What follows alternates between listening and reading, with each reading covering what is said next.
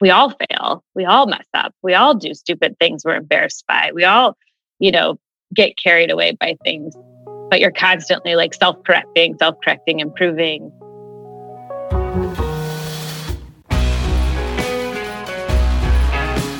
Okay, today's guest on the Gravity podcast is Jordan Davis. Instrumental in Columbus becoming the sole winner of the U.S. Department of Transportation Smart Cities Challenge in 2016, Jordan Davis has played a founding role as director of Smart Columbus for the Columbus Partnership, leading strategy and partnerships for deploying emerging technologies to improve people's lives in cities. In her role, she has overseen one of the country's first self driving vehicle deployments formed partnership with over 100 different organizations representing 720 million of aligned investment and directed Columbus's efforts to increase electric vehicle adoption by nearly 500%, breaking world records for EV education and leading the Midwest in market growth.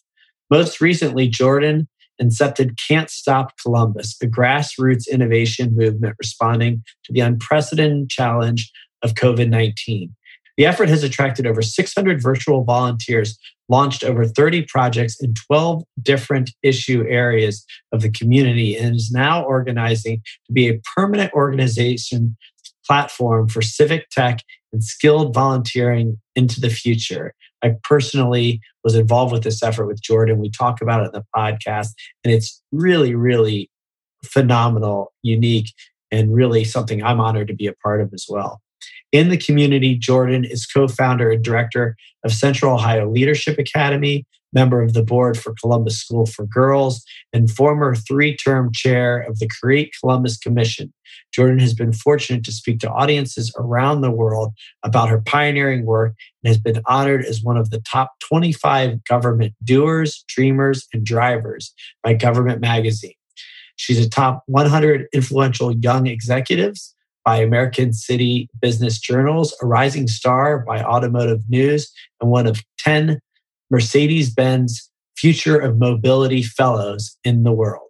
My good friend, I'm really happy to have you. This is fun. We've um, never really had a chance to do something like this, but uh, I've had a lot of good conversations, so I'm excited to have you. I'm really excited to have the conversation. Thanks for inviting me to be on. Yeah, sure. Okay, so let's kind of follow the format that we have been here at Gravity. And I think it's kind of fun for me too, because I don't know this part of your story. Um, so let's start at the beginning. Tell me a little bit about your your family, your kind of early childhood, and kind of all the fun stuff that happened early on. Yeah, well, I would say my story is, um, you know, unique because every story is unique, but I think really relatable. Born and raised in Westerville, which is a suburb of Columbus. My parents are still together. They were uh, went to kindergarten together, um, and uh, they are born and raised in Westerville.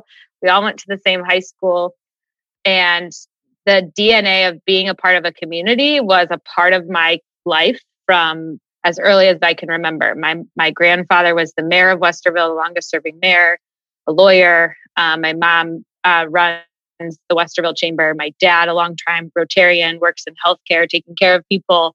Um, and it was just always what we did was community service, uh, helping out at things, volunteering for things. And so I was an involved kid my entire life. And I remember, you know, in middle school, kind of stepping out into my own space in school leadership for the first time and very defining and I kind of always had an appreciation for how the community works. Like, I think I have a unique ability to think about things at a systems level and kind of the intersection between things. And while I was coming of age, Westerville, the community I grew up in, was equally coming of age. And a really, some really key, I think, economic and societal events happened that I think shaped a lot of what I was exposed to, the level of uh, diversity of thought and ideas that have made me who I am. When I was in middle school, the community was growing significantly. And we had added new middle schools and we had added a third high school in our community. And as a result, it continually fractured my friend group because we were constantly redistricting districts. And so I went to a middle school that only 10 of us actually went to the same high school that I did. And then once I was done with my first year, the third high school opened. And so my freshman class be cut in half.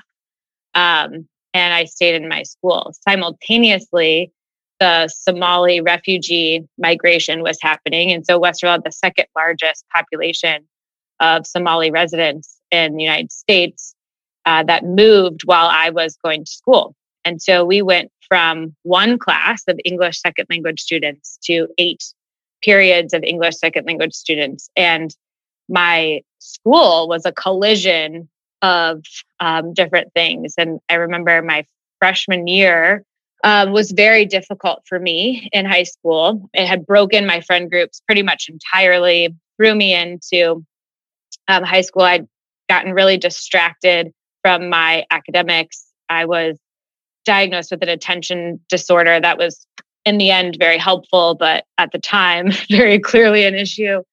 And as a result, I was like failing in grades and not doing great and lost a friend and um, who died from a very bizarre disease. So, like, my freshman year was a huge crucible moment. And I remember my sophomore year, a principal arrived to town. And also, I should share like the cultural dynamics of my high school were quite unique. We had fights like every day. We went on lockdown three times because of gang like uh, fights and guns and all types of really interesting dynamics were going on in our community at the time.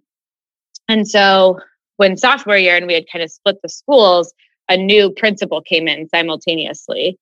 His name was Keith Bell. And he, I remember for some reason, that first day we had like state of the wildcat my sophomore year and he kind of comes in like okay here's the new orders. There's no open lunch. There's you know all these new rules. We're going to clean up the school. We're going to you know this isn't about bad behavior and all this stuff. And i remember i almost like facetiously at the end of the like talk i went up and introduced myself. Uh, i said hey i'm jordan. Good to meet you. Glad you're here. Um, and i get called down to the principal's office like third period and that like changed my story forever. He it was he gave me responsibility to help change the culture in our school. And from there i became kind of his trusted student partner. And i got to get a taste of being an entrepreneur in a community space.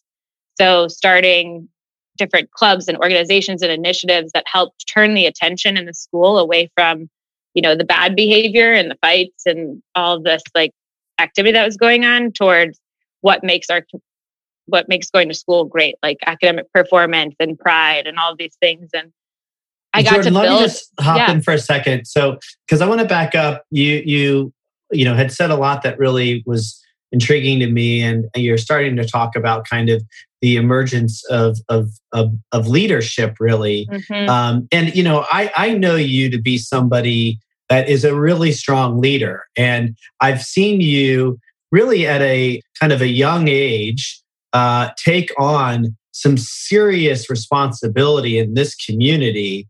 And I was curious about kind of how that came to be and if you were just kind of wired that way. and so I kind of want to go back to the early parts. It's funny because your story so far reminds me a lot of a mutual friend of ours, uh, Doug Ulman.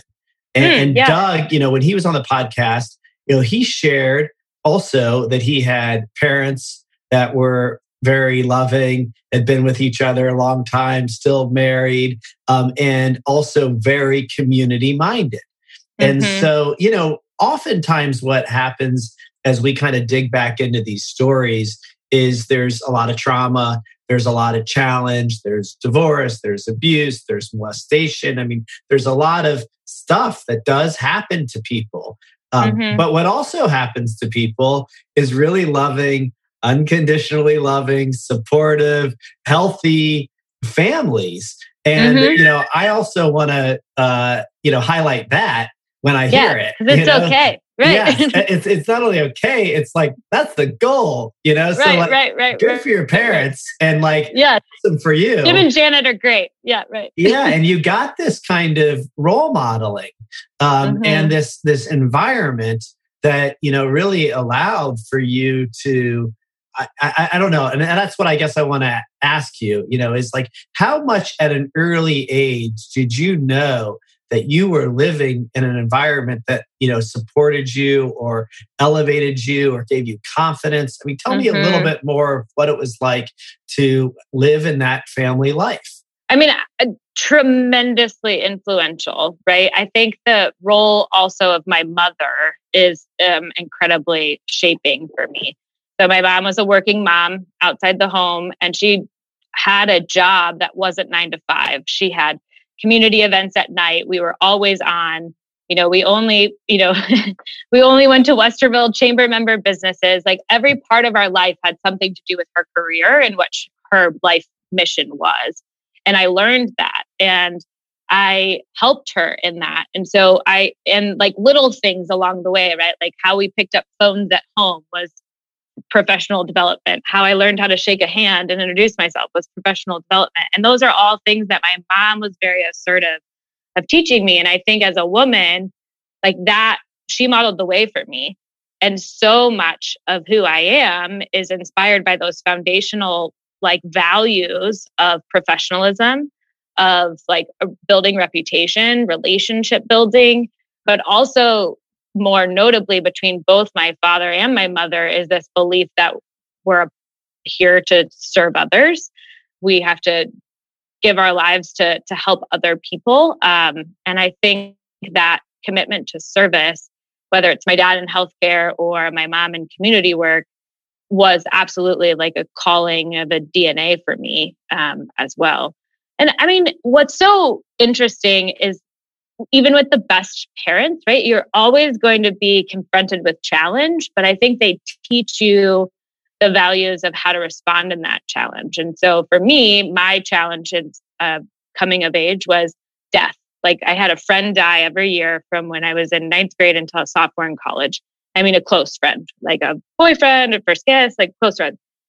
And that was incredibly traumatic for me, but I figured out how to make it productive through community organizing because that's what I saw in my parents, right? I saw my parents play a role bringing community together and I thought, okay, this is a way I can respond. let me just jump in there so so first of all the role modeling you got from your mother this kind of shake a hand and how you answer the phone Mhm. it- was that at all kind of uh, feel like it was like pressure filled or like tough to kind of you know have to be a little more adult or mature you know Oh, kind of yeah. you know or i mean i listen i think it's also really amazing for kids to learn that but i think it's sometimes you know um, depends on how you're learning it you know uh, it, it could be hard for kids too did you ever feel that way Oh, I mean, absolutely. There's complexes for days um, in the pressure, right? Mm-hmm. And the expectations. And I know my brother feels it too, but I I almost think it's self determined at this point. It's internalized of a achiever and an expectation. So, one of the things my mom always used to tell me is, and her father told her this, is you never want to do anything that'll be on the front page of a newspaper, right? And I think that expectation to hold yourself to the best all the time, right? We all fail. We all mess up. We all do stupid things we're embarrassed by. We all, you know, get carried away by things, but you're constantly like self correcting, self correcting, improving. And that's definitely ingrained. And there's a lot of high expectations there. I was always working for. yeah Mhm. Yeah, and I mean, I think that it can serve you really well. In your case, you know, it clearly has. You've, you know, been a high achiever and is somebody that really does know how to converse with um, and and be in relationship with people of all kinds, including people that are much older and incredibly Mhm. successful, or you know, important politicians or whoever it may be. You know, you have a way that you've taken on that you learned of how to really just be right there with them. And so Mhm. it's clearly served you well. Uh, but let's go back to the statement you made, which I find to be profound that you lost, did you say from ninth grade to sophomore year in college? Somebody close to you every year. I, I mean, mm-hmm. I, I've seen people go um, young and around me uh, mm-hmm. in my mm-hmm. lifetime. Uh, nothing like that in a span of years during mm-hmm. really pivotal years. And I know that you said that you kind of got into action mm-hmm. um, through it. But mm-hmm. boy, that's that's really intense. I mean, that had to also be really hard over and over again at, at that time in life. Yeah, and it's only recently I've been able to talk about it, to be honest, um, and like reflect on what it, how it has shaped me, because I think it hurt so deeply. And I had my own battles of depression through high school because of this, but it also shaped a motto of my life, which was to never take something for granted because I was exposed to so many young people dying too early. Mm-hmm. And, you know, some of it was from suicide, some of it was from, you know, one was from a motorcycle act, a tragic motorcycle accident, another from a fluke hepatitis C. He was at my house on a Friday, was, you know, passed away by the following Saturday. Like these events that you can't make up and it constantly like i remember the first two were really hard so junior and senior year it almost like became normalized i mean that and like i'm not trying to make a joke no, of it but like I, you I create yeah. like you create these like mechanisms to accept the pain and yeah you get into some bad habits along the way but i think the idea that you can't take your life for granted and you only live once and like i almost went to a, the extreme yes like yes to everything because i could die tomorrow like i almost went so extreme of a consumption of experiences and you know different set of priorities of what became important to me um, because of those things. I think i've like balanced out a little bit more. I actually um, timing wise just lost a friend i grew up with um, last week from a long I battle of cancer. And it kind of has triggered these things and reminders again in my life that had been so uh, constantly reminded in me uh, for so many years. And I have had a stretch of, you know, 10, 15 years where that I haven't had that, fortunately. Um, and my close group of friends, I haven't had a loss, but hugely, hugely impactful on my psyche, on my emotional response to loss. And I think what has become um, a bias for action in times of crisis. Like I remember when I led um, student government at Ohio State, we had, you know, a shooting on campus. I didn't know the individuals. Um, it was a staff involved shooting, but immediately was like, we need a vigil. We need to bring community together. We need to make sure this is a safe place. And like I knew that intrinsically, I knew that because I needed that, you know, in times before. And like during the pandemic, like I knew the community needed to come together. During the Virginia Tech shootings, when that happened, we did a huge fundraiser at Ohio State or the Haiti. Like I've always just known like when there's death and loss, like we need to be together as a community because I needed that so much. Um, yeah, it's interesting. I mean, this is, is exactly kind of, you know, why we take the format that we do in the podcast is because, like, you know, you're kind of jumping ahead a bit, but, you know, there is the connecting dots. You know, mm-hmm. there is the, like, the tragedy put to use. You know, that, that is, and, you know, depends on kind of how, you know, woo woo you want to get about it or what your spiritual beliefs are. I have a belief that everything is happening as it's meant to be and mm-hmm. in the divine perfection and and for our benefit. Um, and so, you know, uh, um, sadly, you have to go through all these experiences. But as an adult, uh, you do know how to handle um, some pretty uh, significant levels of tragedy. Mm-hmm. Um, and so it's kind of hard to ignore, you know, kind of how those t- two things have happened. Now, I've also really, and this is actually something that I've been learning a lot about during the pandemic in recent months, really, learned the concept of spiritual bypass, where you know you can kind of jump to the to the belief or to the skill pretty quick without actually sitting in the tragedy Discomfort. or the emotion yep. mm-hmm. long enough to let that really be felt and kind of moved.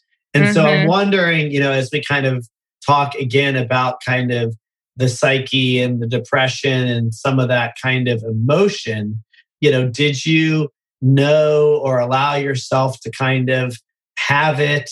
Um, you know, kind of tell me a little bit more about that side.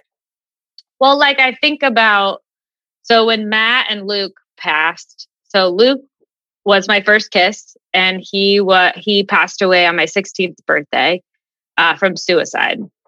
He was my first kiss in middle school. We'd stayed in touch. He ended up, you know, dating actually one of my, you know, best friends, Lindsay. And uh, in that instance, I would uh, this would have been the third because Matt, Deontay, yeah, um, that was an interesting one for me um, because I was actually out of town when it happened.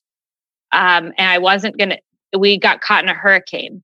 So I wasn't able to get home um, to be with my friends, to be a part of it. And I think I had to sit with myself for a week. I remember like being so displaced, not be home, not be comfortable, not get busy, right? Like I wasn't able to like help organize my friends or anything. I had to like sit in that.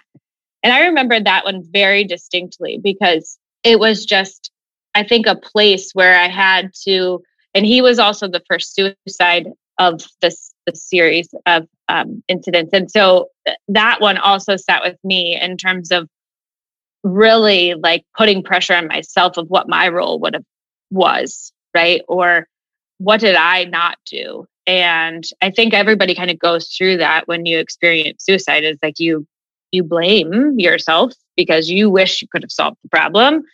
Um, but then you just have this like deep sense of like sorrow um, and just a deep, I think, almost like a distrust in the systems that in in God. And it's when I started to detract for the first time of the fundamental beliefs of what I was raised in, right? Like it just started to disrupt like the world. Yeah. Tell me more about that. So, you know, this is a big thing, and I've also kind of gone through it um, on the the distrust, the disbelief in the faith. Mm-hmm. Um, tell me a little bit. You know, how were you raised, and you know what happens, and kind of where are you today with that piece? Yeah, so I was raised Catholic, um, which has a lot of connotations to it, right? A lot of guilt complexes and sweep things under the rug and, and move on and do it in secrecy. And my my whole my both sides of my family um, have been Catholic for generations, and I am I'm no longer a practicing Catholic. I am spiritual. I would not call myself religious. I think that um, began when I was in high school. It got further it, um, independently defined in college. For me, that the decisions that I was subconsciously and consciously making about my belief system was absolutely rooted in, I think, becoming real with this concept that we live for a short amount of time. And what's my value system about making the most of that time on earth? And like, if I'm thinking about my presence in the world and what I'm here to do, I think I've come to believe that I'm here to make as much good and use my life to make as big of an impact as possible. That to me is not driven by a set of uh, sacraments or commandments or things. It's it's just an ethical right or wrong belief in service and and of of legacy and of making my life meaningful and touch people's lives and making a change and I think that started to like make me an active participant in my choices and not mm. be like the system above is deciding what fate will be, right? Like I'm going to decide what fate is going to be. But I'm spiritual in the belief that we have this like interconnectivity and like humanity exists and like there's a higher power that's creating the systems at play. But like in terms of my subordination to, you know, a, a weekly religious routine really got, I think, fractured in the in that kind of thinking, if that makes sense. Mm-hmm. Yeah, it does. It does. And um, you know, I think it's uh, an interesting thing, you know, because you broke out of, and I don't know kind of like how hard that was, but there's a family dynamic there that often, you know, does keep people kind of up, keeping up with those those weekly practices. You know, you you kind of had this life experience, and and I'm and I think that's kind of what you were saying is that the experience you were having in life kind of led you to really take on the view that you have. Is that right? Oh, yeah, because I think those life experiences make you, or mine at least, made me have to figure out what got me out of bed every day, mm-hmm. Mm-hmm. Right.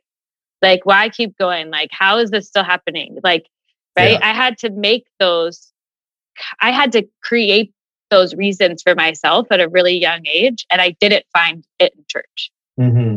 I had to find it in a meaning of today that I think is the legacy of every person that's been in my life that left too soon. Mm-hmm. What they taught me and what I hope I carry on in their honor is that I don't take every day for granted, right? Mm-hmm. And like every day I'm making some type of contribution, but I'm also like embodying their aspirations and dreams and what I can achieve so I, I guess I, I, found a purpose in something else. If that yeah, yeah, and, and I and I'm wondering, kind of beyond the purpose of really living every day, mm-hmm. you know, because you have it and you know that you can't take it for granted.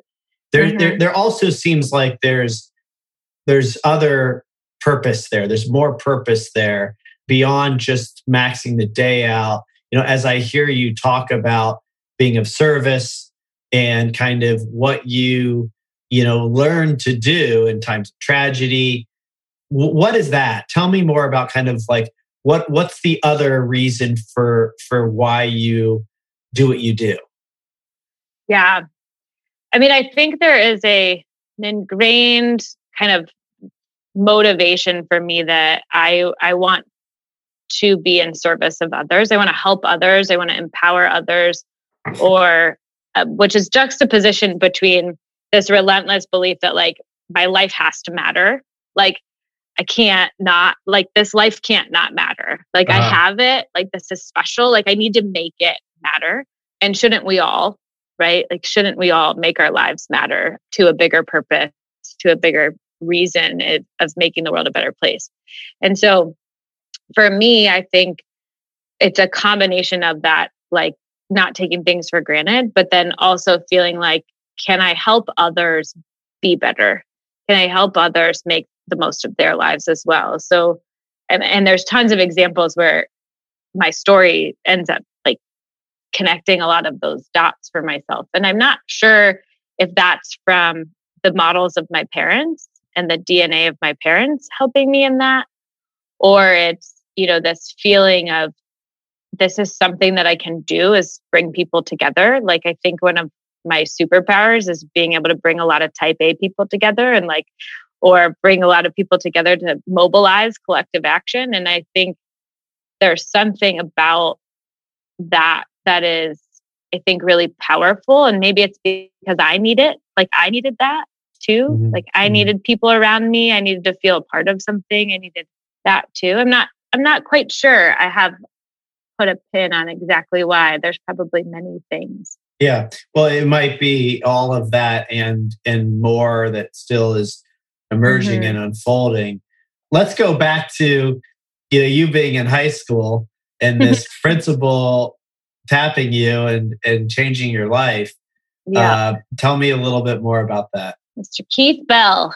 Yeah, probably one of the more most transformative figures um, that and my uh, music teacher, uh, Todd Stoll. So I think Mr. Bell was the first one. So the first um, death happened um, my freshman year of high school, shortly into the school year. It was uh, September 12th, I believe.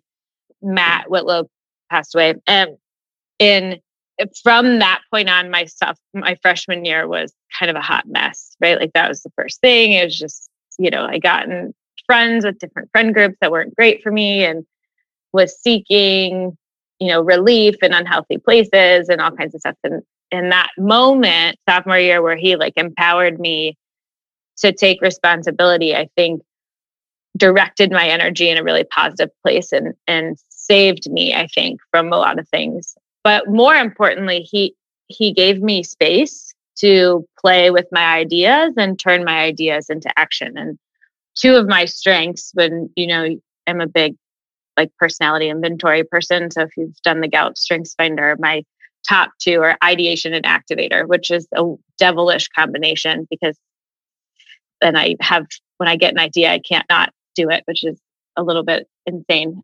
But the idea that I could start to see a vision of how to improve things um, gave me a channel and an outlet to be creative, to make a difference, and I think to build on this entrepreneurial part of me that has literally defined everything I've done. And he also gave me space, which I think is really important to kind well, and I would say Todd Stoll similarly to challenge the systems and the constructs of like why we were doing things the way we were doing. And it was my first ability to kind of change the rules and say, well, these rules were built for one outcome and that's not happening. Let's reimagine the outcome um, and reimagine the system that's inviting that outcome. And he was, he gave me space and he like coached me in a really great way. And then I think Mr. Stoll was this big I like idea man. I remember this one conversation with him.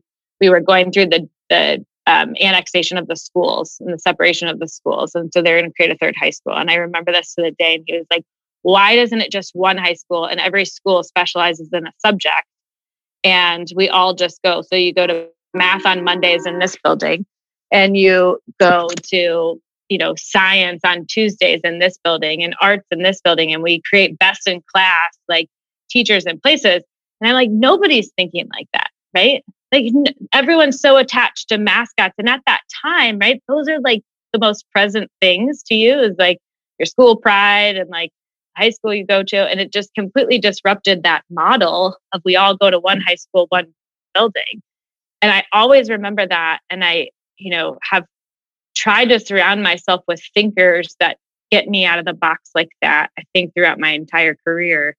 And I love that thinking. Like I love imagining how we can disrupt systems and think differently. Um, and so I think the combination of those two led me to create my own major in college, kind of choose my own path. No job I've ever had anybody's ever had before. No, you know, I created new student organizations at Ohio State that are now legacy traditions and you know programs and very Talk to me about that. You know, because I, I think that's like pretty uh, interesting. You know, I've never heard of anybody create their own major. Uh, I've never heard of anyone that created the position you know that's never been had before. I mean that that's that's something pretty unique to you. And and so tell me kind of like a little bit about that when you when you start to kind of like is it is something you see? Is it like a vision? Is this like an image? Uh is it language? Like how do you kind of like get this so clear in your mind that you're like this is what we're going to do. This is what we need to be doing. And then like not only that the activator side comes in. It's like and and, and we're doing it. You know like we're, it's uh, happening yeah. you know? Yeah. i mean i've seen you work. You know we'll maybe talk a little bit about kind of what you just did with um, can't stop CBUS you know, I've seen you activate things that never existed before. And, you know, it, it is really powerful. You, you've got a real gift. But maybe you could kind of explain it a little bit. Yeah. Well, and I do think that envisioning part and then making it be is is a is an uh, sometimes a lonely place, a very frustrating place, because a lot of times when I I do see what's possible, I, I think, of course, like, duh, like that's absolutely where we want to go. But I continuously forget that some people don't see it that way. Right. And so I, I appreciate your framing that this is like a great, you know, gift, but I would say it's also, you know, a challenge and sometimes a barrier in um, relationships and trust too that we can unpack because, you know, every strength has its weaknesses. But for me, I think it absolutely began. Um, so, one of the other transformational experiences was studying abroad when I was in college. I went early as a sophomore um, for half a year and interned in Parliament in England, and then I backpacked, you know, as most do when they when they get to go abroad. And that was my first and only, frankly, episode of time of a you know four more months outside of Columbus. Um, I've lived here my entire life, and I think that experience gave me the self determination to just you know figure it out um, and this like explorer mindset and this curiosity i think really grew. Like it was always been in me but i don't think it matured that matured it really fast. I didn't go with an ohio state program. I didn't go with an existing major. I kind of landed in there on my own knew no one and it like totally brought out a lot of things and then simultaneously the summer before that, I had interned for a company called Lead America, which facilitates leadership programs for high school students in different cities around the country. And people fly in and do those. And I learned that I really had, I, I loved facilitation and this concept of leadership and this concept of thinking about how systems work together. And so simultaneously, I found something that I really liked to do and I knew was like a core, like foundational skill set to anything that I wanted to do in the future. And then so I had like this sense of independence and self determination and curiosity and exploration that just kind of like happened at the right time. And then I remember getting back and I was like, oh, and I should also say I was majoring in political science at the time. So if you can imagine that. So I went to Girl State in high school and um, was on a huge high from that and was like, I'm going to be the first female governor of Ohio. Like, I'm, i want to do this. And so I was a political science major, um, worked at the state house, really thought I was going to do that. And then I went and worked in the parliament and I learned about the constituent relationship and the respect that the parliament had that didn't even remotely come close to what we were doing in the states. The states is a joke. Like it's form letters and I'm responding on behalf of people with no context and it's ne- nothing is ever getting to the, you know, elected desk. And here I'm working for an MP who's literally handwriting notes. Like I just had a whole total belief in a democracy, which changed like, oh God, like I can't major in political science. Like this is not, this isn't like I'm not doing what I what I like. There's a better way. And so I think there Does was that mean conver- you're not going to be the first female governor? Probably not. I think I've, uh, I've, yeah, we could we could unpack that too if you want. Because um, I I wouldn't mind you throwing that in the ring, but we we could come back to that. we can come back to that. So I think there was this convergence of like what I thought I wanted wasn't what I wanted anymore what I thought the system of democracy, which I believe in strongly, I'm high, very, very patriotic, was fracturing for the first time that we might not be as great as we say we are. And I had a newfound passion in this leadership development. And so I came back to Ohio State and I was like, how do I do this? And there wasn't anything for it. But I think I learned, you know, in high school that when there's not a system in place for the outcome that you want, create it. And so I created it. So I had to go through a bunch of bureaucracy and red tape. But now it's actually a minor. Leadership studies is a minor at Ohio State. So I put a task force together, a bunch of my professors, and we were able to credential it as a minor, not a major. But I got the major as an independent study. Anyways, so we were, I guess, the moral of the story is I think there was like a convergence of new thought going on in my head and then like belief systems that I was kind of exposed to and coming of age that made me say, well, I'll just create it. I'll just yeah. figure out how to do it. And, and so I'm just wondering, like, how much of that is like kind of just seems to be your path and it kind of unfolds and it's just kind of like continuing to go that way for you. And when you now see the opportunities, you're comfortable and you just keep going with it? Or how much of it is really kind of this activation piece where you're like, no, no, no, I'm going to make this happen? There's a lot you, of making it happen. Yeah. And and I guess, you know, I'm also curious about kind of this thing that I've experienced when you're making it happen and it hasn't been done before. Mm-hmm. It's really tough too. I mean, you said it can be a lonely place. I've experienced that. You know, people are real quick to go, wow, this is great when it's done. But, you know, when you were kind of trying to explain it to them to begin with, they didn't really listen or get behind you. You know, it can mm-hmm. be tough to be on the front end of that over and over again, especially, you know, a young woman in a, you know, important role. How hard has that been for you? Hard. I mean, I think I've, you know, gotten criticism. I break a lot of eggs along the way. And I think, you know, sometimes you just got to believe it into being. Sometimes you just have to show people to get them to understand. Like you can only find so many words to make your vision like for people to see it, you know? And sometimes you just have to show them. Like I, I remember um great example. So when I graduated college from Ohio State, I didn't have a job, whatever, got with the partnership.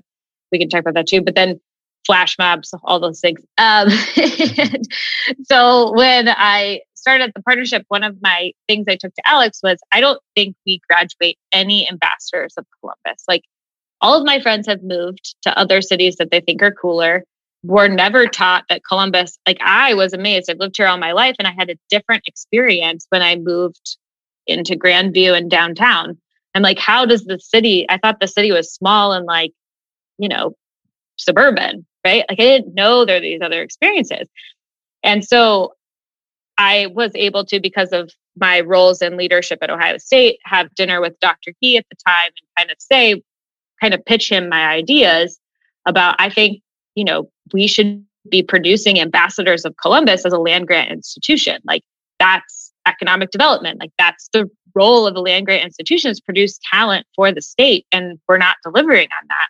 And so I had built a lot of trust with Dr. Gee over time. So we pulled together a meeting with my boss, Alex, you know, Dr. Gee, the head of student life and the head of enrollment. And it was supposed to be like 45 minutes. It ended up being 15 minutes that said, Hey, Jordan has this idea. Go make it possible.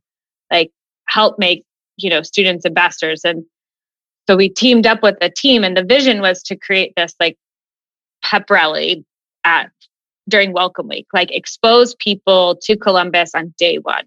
And simultaneously, there's a woman in town who was kind of chipping at people that we need to improve the town gown experience. And when Alex like assigned me, he's like, she's going to do this. She totally dismissed it. She's like, no way. Like, you're essentially dissing her by giving you this junior, fresh out of college person that's going to solve the town gown relationship in the city. Like, what is this? Mm. And I remember I invited her the day of the event, and it was the biggest compliment I'd ever gotten. So essentially, what we ended up being able to pull off is we bussed all 12,000 first year students after convocation, which is the only thing at Ohio State that we all do as a student together. And so from convocation, every first year student got on a bus, was transported down to Nationwide Arena, and they got a one hour program about Columbus and all the things you can do in Columbus. And it was the first time in the university's history that they've ever had every single student exposed to what Columbus is ever. And I remember afterwards, she would step by, she goes, I would have never expected this. And she's like, was so blown away. But it was that exact thing. Like, if I would have told her what I wanted, I still wasn't the profile that you would have believed that could have done that. Right. And I didn't do it alone. I mean, we built a team and it was like amazing leadership inside the university that kept making it happen. But I think that I have that story time and time again sometimes, like where I say, like, I have a big aspiration, and some people are like, yeah, okay. Like, yeah. yeah. you know, and yeah. you, I think I'm convicted to show them because I believe it's possible and I believe it's the right thing to do. And I believe I I can do it. There's no reason why I can't do it, just as much as the other guy down the street can do it. Um, but I think that that doubt definitely has existed. But I think what I've learned is sometimes you just have to show people to get them to believe you. And some people are willing to go on the unknown path and like create new precedent. And some people are just not wired that way. I just think if we can accept that of like where our comforts are, we might be able to work together better sometimes. Yeah. And the people that that, you know, kind of get it, you you kind of gravitate to and the ones that don't, you just know you got to show them. I think it's mm-hmm. really good advice. Um, yeah. L- let me let let's talk a little bit about the partnership, mm-hmm. and certainly about what you're doing with Smart Columbus. And I do want to touch on Can't Stop CBUS and any, anything else of the many things that you're involved in. But tell me a little bit about kind of your journey with the partnership. I got to know you in part through the partnership. I think a lot of people don't really know what the partnership is. There's sure. a lot of kind of misconceptions about the partnership. It's changed over the years quite a bit. You know, talk to me, tell the audience a little bit about kind of your experience, your role, kind of how your uh, view of of the partnership is. Yeah. So I've been with the partnership for about nine and a half years. And, you know, it started out as like a dream role. I was a senior in college and I did a flash mob that went viral and I created a small choreography business from that choreographing flash mobs. It was kind of took the trend wave, if you remember that. So if you've seen the Ohio Union flash mob. I do, and I never knew that was you. Yes. Yeah. Yes. So I, I remember choreographed. That well. Yeah, it was one of like such a fun, spontaneous thing. So I created a choreography business and was reproducing flash mobs for a bunch of like cruise ships and different like conventions and stuff. And one of them was Alex. He wanted a flash mob for the partnership holiday party. And so he hired me and my partner at the time, who was a videographer, and we produced not only like a version of the flash mob, but like a 30 minute song and dance production with our improv group in college and like a very cool thing. And we did all these impersonations of CEOs that we had no idea of the consequence of what we were doing. And um, it went off very well. And through that, Alex kind of got to know me and my work style. And I think was impressed with, again, this like I had a vision of what I wanted to be. Somehow he trusted me and we we delivered on it. And so we had kept in touch I actually graduated without a job. Um, I stayed an intern. I, I didn't, I tried to pursue the consulting route and that just wasn't um, for me. A few other things. I was working on a, um, a leadership program for high school students, which I'm still really involved in today that we were standing up. Um, so it was keeping me busy. Anyways, I got a call from Alex in the middle of the summer and he said, Hey, I'm growing my team and I want you, I want you to join. And we essentially kind of shaped a role that fit my skill sets and what I wanted to work on. And then, you know, the rest is history. And the partnership to me is an extremely interesting model that I'm very passionate about that I think every city should have. And the reason why I think that is because you know, I grew up in a chamber family. So my mom is a chamber executive, and the chamber models exist to serve business and to advocate for the business health, right? So that economic vita- vitality of business. And there's a very important nuance between the partnership and its role in convening the private sector and what a chamber is. The partnership's motto is to leave your selfish interests at the door and bring your community interests to the table.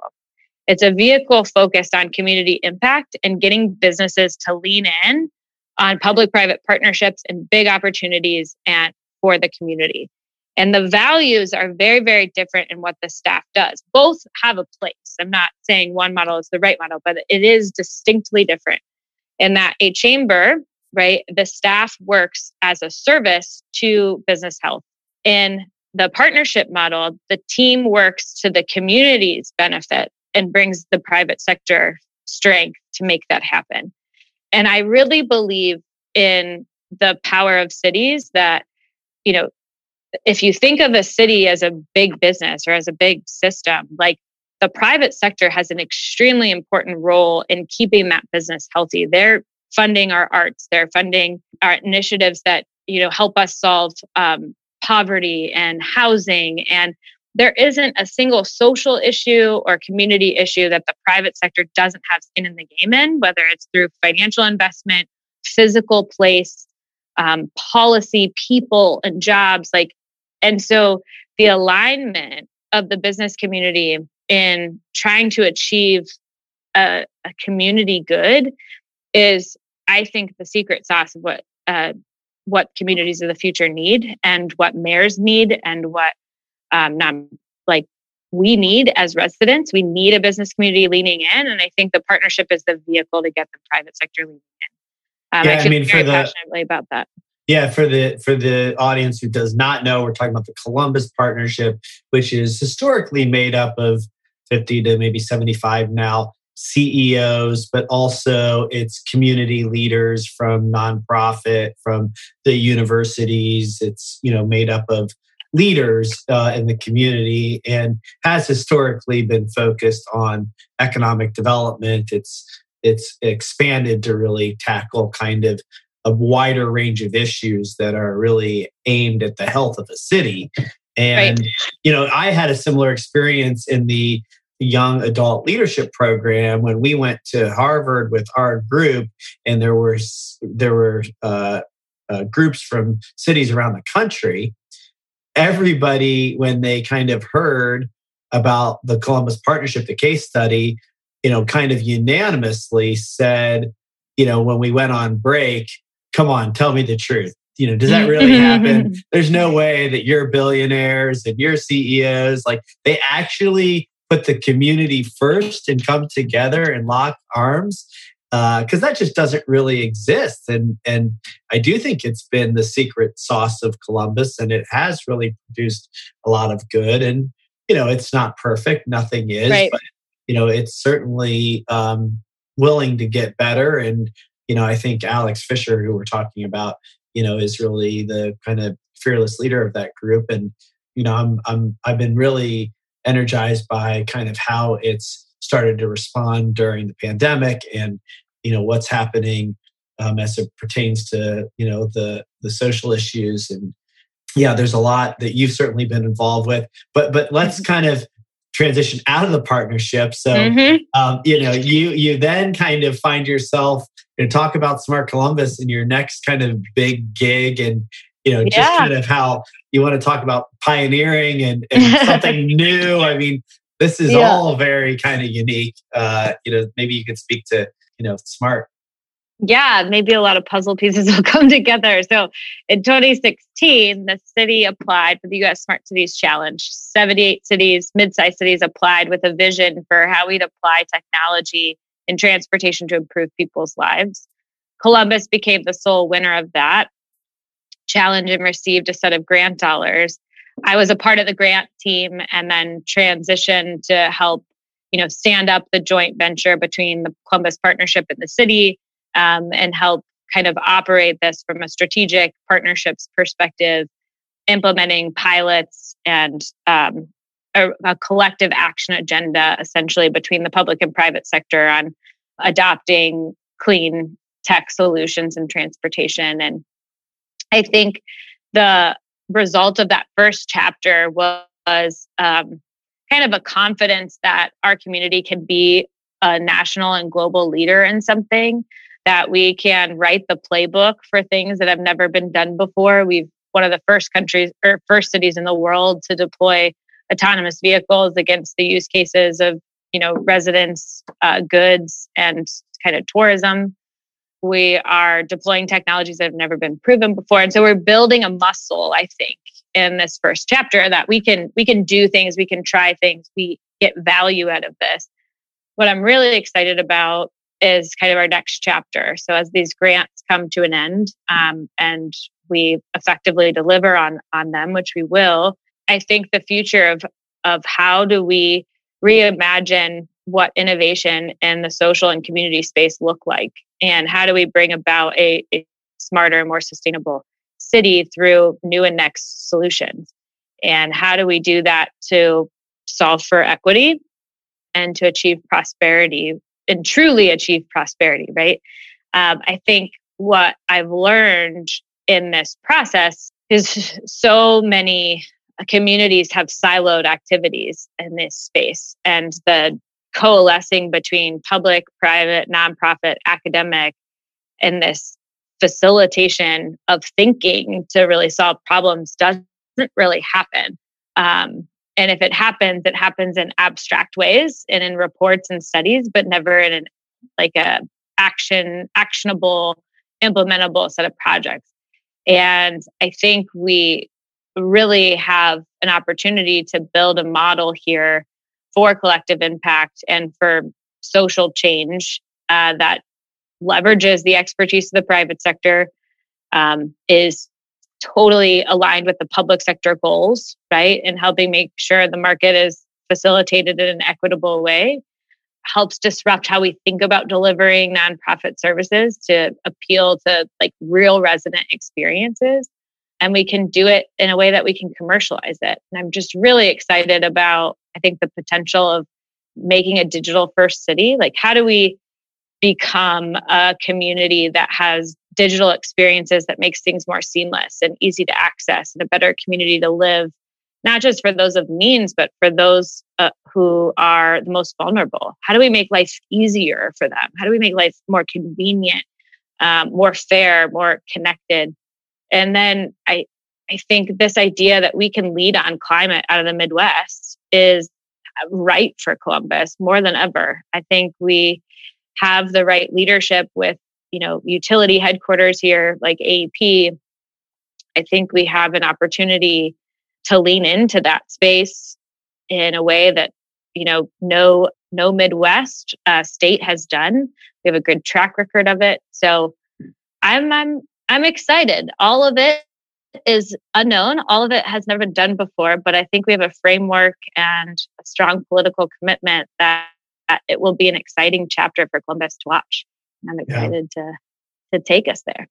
Yeah, good. And that's what I was going to ask you is kind of, you know, what what does the future look like for you? You know, and mm-hmm. as much as you know, um, I mean the kind of first chapter coming to an end, you laid out a vision for the next chapter. Certainly, you know, there's so much need. Um, you've kind of put your whole life experience to work and you've you know found these these roles that you can kind of create and and really be um, you know a change agent really be able to you know impact this this city and so many people's lives is that kind of where your heart is go forward. I mean is that kind of how you see yourself really continuing to put this life to work? Absolutely. And i think if i can continue to do it in a city i love even better. You know, I think how can we bring about this vision of a better future? And I think a future that's contemporary, that's bold, that's fair, and just. Sounds like abstract, but uh, I think there's very tactical things we can do. I think that's yeah. my activator in me. I'm like ready to go. So yeah. I'm I'm not intimidated by the challenge. I'm inspired by it. I think our community can become more leading cutting edge and future forward in what we're doing. And I I think there's a lot of people like you who are already doing that in your developments, right? Like in the placemaking attributes of of gravity and gravity two and the social impact, you know, work that you're trying to do. Like there's there's a group of this next generation of leaders, I think, in our community that are ready for this and they're waiting for this and they they, you know, already think it, right? Whether it's Matt Gitland or Doug or you. And I think the more we can create the community fabric to embrace this different thinking and this culture shift, right? That's what I want to I want to be a part of is this culture shift of this next generation, like Shannon's leadership and you know, so many exciting big thinkers. I think this is the time for a vehicle like Smart Columbus and hopefully for me to help yeah, well, I, I think it's great, and and I you know really think this is where there is still kind of a a free zone frontier. You know that that there is so much opportunity, and that to me it looks like it's it's like absolutely where we have to be going. Absolutely. And and yet, you know, there's not enough people in that space. So that means it's just like a wide open space to go make change. And mm-hmm. we do need more people to come together who have that vision. You know, I think one of the things that strikes me the most in hearing you kind of describe the strength finder and knowing you is it is rare for people to not only have vision but to be either courageous or confident because i don't actually really believe that it's not something people have the ability to do it's Agreed. more about you know a experience that you have to gain and learn and then build confidence. And and that's you know this this part where you're actually activating. And mm-hmm. so we need a lot of activation. There are a lot of people who have good ideas right. and there are a lot of people who are able to get stuff done. Where we really need to go is is bringing those two things together. Yeah and you know that's what you've done. And and maybe you know you want to talk a little bit about can't stop cbus as we as we wrap yeah. up or anything else you want to make sure we connect on. But I mean, boy, the amount of activation that happened there in a yeah, short amount right? of time and by so many people. So you know, many people. That was the beautiful thing. Talk a little bit about that. Explain that for people who don't know. And, and well, and I think story. there's like no better verb. It's exactly what you say, like activation. Activation, like Can't Stop Columbus activation platform for the community that happened in direct response to the governor's shutdown of local bars and restaurants. Um, you know, I, I, tweeted out an idea to do a hackathon, which is so funny, right? Like I was like, oh, we should be doing a virtual hackathon, get people together to start, you know, working on solutions. Know that in times of crisis, great ideas, you know, result. And so many people like wanted to help overnight, you know, all of a sudden there was you know so many people reaching out. We had an organizer group and I, I do think in retrospect that's a muscle we've built in the you know i'm going to say the typical the columbus way. Like people know how to work together here. And so the idea that somebody would call and jump in and say we got to do this together rather than create rival things was just like the norm. That's just what we do here in columbus. And so instantly like we built alliances built team and from there the momentum went way beyond any expectation. No nobody just wanted to spend a weekend. People wanted to spend months you know working on this thing and being alongside you know the front lines and the community through this. And our job then was to try and keep up. I mean it went from like 100 people on the first day to 1700 people by you know the second week. And our job was to create a platform that could stretch and just facilitate people organizing. So um, it was all done virtually. I think I've worked with nearly all strangers on this, you know, effort. Um, and we became friends through Zoom. Uh, so when we see each other in physical form, it'll be kind of bizarre. But I think this this idea that people would brainstorm and call out a problem that they solve and then people would raise their hand and say i have this skill set i can help you let's ideate you know just took off. I mean we've had uh, 50 more than 52 projects mobilized out of this group raised over $200000 directly for local businesses through different you know socially distanced programs um, and events. We've built i mean one of my favorites we did a design sprint with homeless youth um, at Star House and Huck House, and specifically with the caseworkers. And what we realized is the thing that they miss the most and the connection they're missing is a hug. How many of us like miss a hug? So this team has worked for months and months and months to develop a, a, a medium for virtually hugging in an app. You send a virtual hug, do it simultaneously, and it sends a vibration to that person, like when they're thinking about them. I mean, there are so many discrete and macro solutions going on that are completely crowdsourced and they're activated with people all across the region, people who were living in New York, but were from Columbus and wanted to help and couldn't find a place in that community, found a place in Can't Stop Columbus to, to lean in and distributed, you know, 22,000 meals, donated over 14,000 PPE items. We've performed 700 concerts for seniors in social isolation. Now you can, you know, request them for heroes. So, I mean, it's it's been an incredible effort, and it's still going, which is amazing. I mean, six months in, and I think we've like totally changed operations like three times already. It's really like fast changing, and but we're just building the plane as we go, um, which I love. And you know, now it's it's a much more intentional, curated set of problems. We're helping Dress for Success think about um, how to make their suiting experience for women getting it, trying to get a new job, how to make it virtual. So how do we make it like a, you know, a, a Stitch Fix like model where you can select the clothes and they're delivered to where you are. Um, and you know, we helped Columbus City schools map where students were that were disengaged and understand the digital divide barriers and the disengagement barriers of students. Helped them reimagine virtual graduation. Developed a whole concept that they ended up implementing with boxes that they like kind of spirit boxes that they delivered to every senior. It, it's just been an incredible community wide effort. I mean, your effort was incredible. So you guys and Gravity Uplifts. I mean, what I loved about that project was, well, one, I love the picnicking that happened. I felt like I was in Europe and all of our public parks, right? Like people mm-hmm. used our public spaces in such like authentic, necessary ways.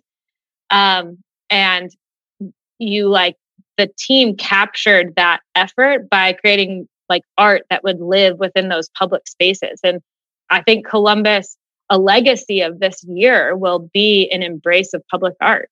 And I think it started with that Gravity Uplifts project. And, it, and if you look at it now, the the art in front of Huntington that has been so treasured by our community through the race riots, like they transitioned it into the medium of the Gravity Uplifts boxes yeah. so that the community could could keep that. And now you can go into storefronts. And then at Easton, if this you know this new like public art effort is all the same gravity uplifts team taking that innovative approach and repurposing it to new means of community healing and positivity and purpose and it's just amazing and it's yeah. it's everybody's which is what i love about it it's not like one person's thing it's not one organization's thing it's everyone's thing yeah i mean it really it's phenomenal i mean if you were to just kind of have stopped after one of those initiatives it would have been impressive. You know, if, right. if you would have said, well, you know, here, here's what we did. We did this this app, you know, virtual hugs. But but no, yeah, right. I mean, it was like, uh, uh, I mean, hundreds of things and and thousands of people, and yeah, and it's still going. And yeah, just thank you. I think it's really phenomenal, and really just kind of a great, really um, highlight an example of of kind of how you can really take challenging times and come together and and help people and mm-hmm. um, you know uplift you know it's, it's why we like that name you know it's mm-hmm. really uplift the community and doing yep. it in the with, with with the skills that you have and the things that you're passionate about and that is really you know kind of how i hear your entire journey that you have a passion to help people You've developed skills. Some of it is through tragedy and really tough learning, and some of it's been through amazing role modeling.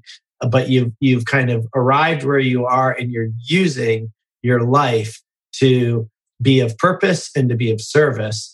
And that is exactly the kind of journey that we want to highlight and hopefully will inspire other people to do the same thing.